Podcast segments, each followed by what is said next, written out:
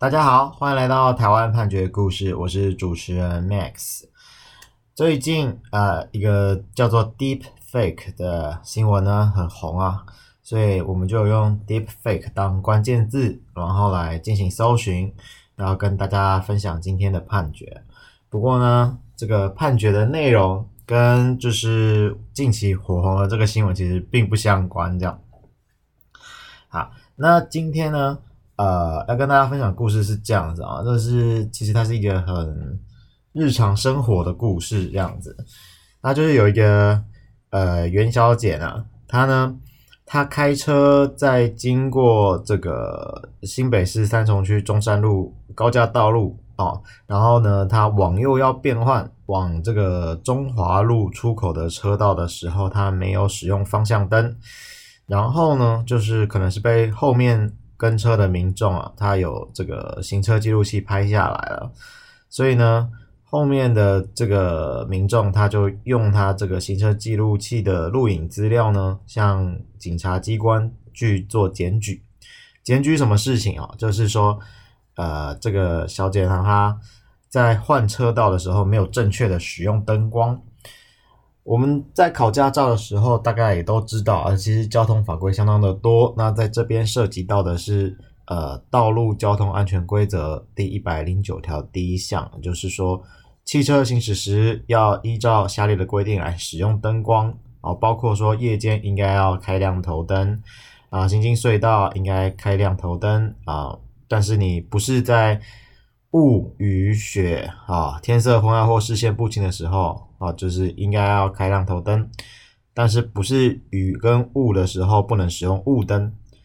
然后，呃，行经就是公路主管机关公告的特殊路线的路段等等的，或是车行地下道的时候，应该要依照标志指示来使用灯光啊。所以是依照这个规定呢，我们在换车道的时候需要呃正确的打灯。那这个。呃，警察局呢，他收到了检举之后啊，他就认为说，呃，因为确实设有这个变换车道，然后没有依照规定使用方向灯，他就去移送，然后并且去做了处罚。那这个原告呢，他就是说，诶，你你现在做的处罚这件事情啊，违反了《道路交通管理处罚条例》第八十五条第一项。所以呢，他就会表示不服。那这一项的规定啊，简单的念一下呢，就是说，本条例之处罚，如果是受处罚人呢，他认为说这个受举发的违规行为应该归责给他人的时候，那你可以呃向处罚机关告知应归责的人哦。简单来讲，他这个要处理的例子啊，比较接近是，比方说呃，我是 A 车呢，那。我被拍到违规，但我认为说这个应该是 B 车造成的，然后实际上是 B 车。比方说我是被撞，然后所以导致我违规等等的。这种情况下可能会用这一条，我们去去做主张。那不过，呃，原告呢，他是用了这一条啊，然后去主张。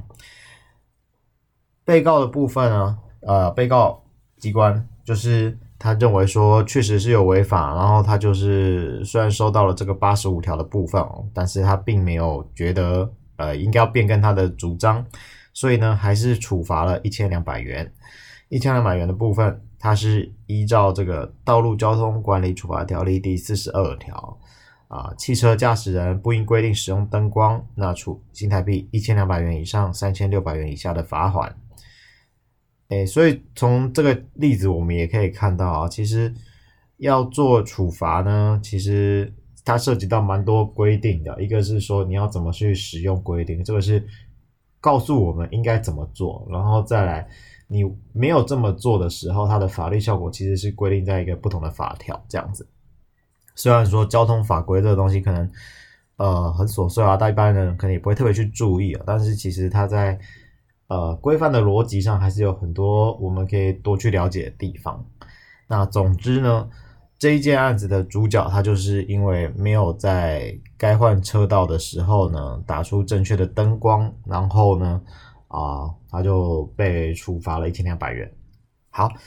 那他在起诉的时候他做了什么主张呢？他说，呃，这个违规事实啊，并不明确啊，因为这个他收到的这个处分呢，他其实就是只有照片而已。那么他他认为这个照片呢是并不明确的啊，包括说，呃，这个影像呢，它是由何种型号的仪器设备取得啊，或者是说从这个影片如何去证明说它一定有违反这个规定呢？是没有任何说明的。那再来呢？啊、呃，他说，警方呢，如果要去取缔民众违规啊，他采用科学仪器，这个仪器必须经过检定合格啊，甚至是在合格期限内进行采证的影像呢，才可以拿来当做证据。所以。如果说公权力执法机关它使用的仪器设备是必须经过检验合格才能作为处分的基础，那民众检举的仪器其实应该要一样符合这个检验的合格，才可以符合体系上的正义。哦，这都是原告说的。然后再来呢，原告就进一步说，啊，这个市面上的行车记录器啊，它可能会因为本身的晶片效能啊，或者是呃，记忆卡的效能啊，产生这个 lag 等等的问题哦，所以这个录影它可能会跳秒啊，或者是漏秒，所以他认为说，呃，不能确定民众检举他所使用的仪器呢是否是合格的情况下啊，不能够一概肯定他的证据资格，所以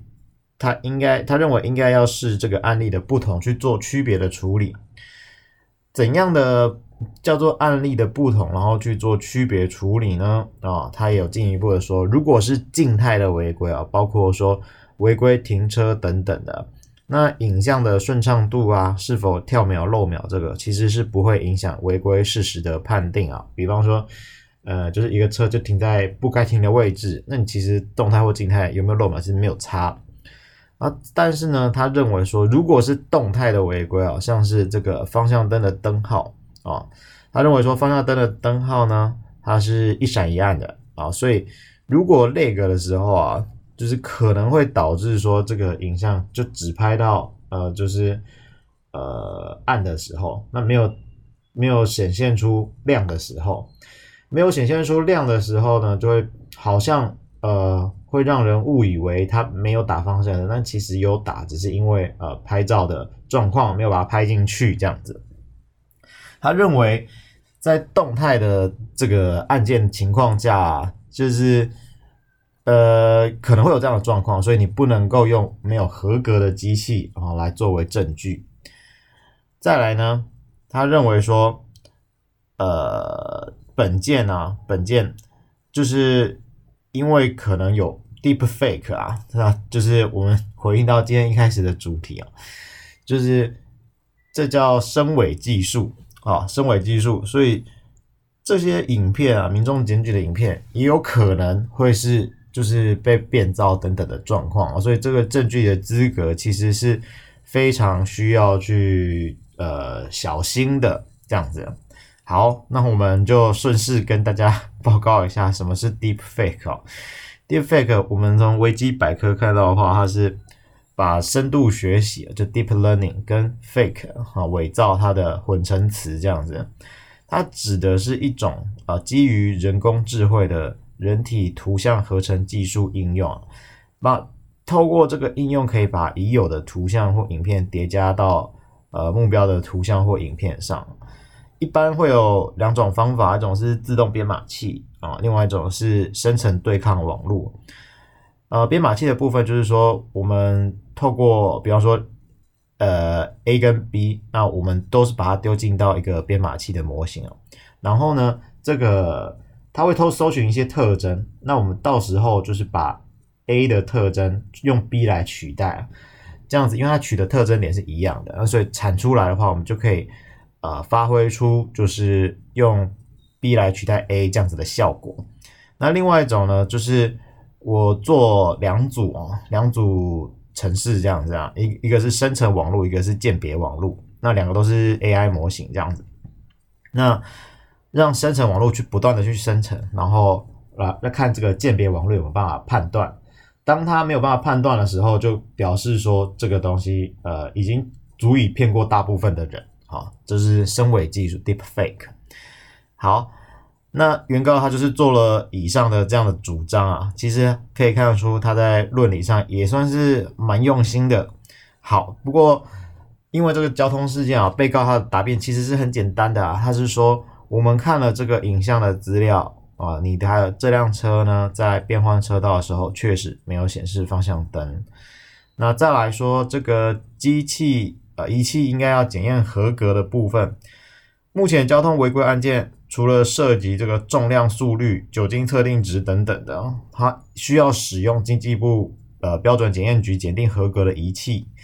其他是没有类似的规范这样子。那呃法院呢，他在审理的时候啊，基本上是有去做勘验啊，他就勘验了这个当时的车辆，那他有特别注记说哈，就是上开录影画面流畅啊，显示时间连贯。其场景、光影、色泽均属正常而自然呈现，所以呢，他就接着说，既然这个勘验的状况是说场景、光影、色泽均属正常而自然呈现，就难认有何经修改、剪接或变造等等情事啊，所以你没有办法。呃，原告没有办法去提出呃足以弹劾这个行车记录器录影画面真实性的反证，那你只是说有可能那个啊，有可能伪变造等等的，所以就说呃不能够处罚你。他们认为呢，这样子你的说理是不足够的。最后，法院就驳回了原告的主张。那我们今天跟大家分享的。判决呢是台湾新北地方法院一零九年度交字第七百二十五号的判决。原告上诉之后呢，上级法院也是驳回了这个主张，这样子。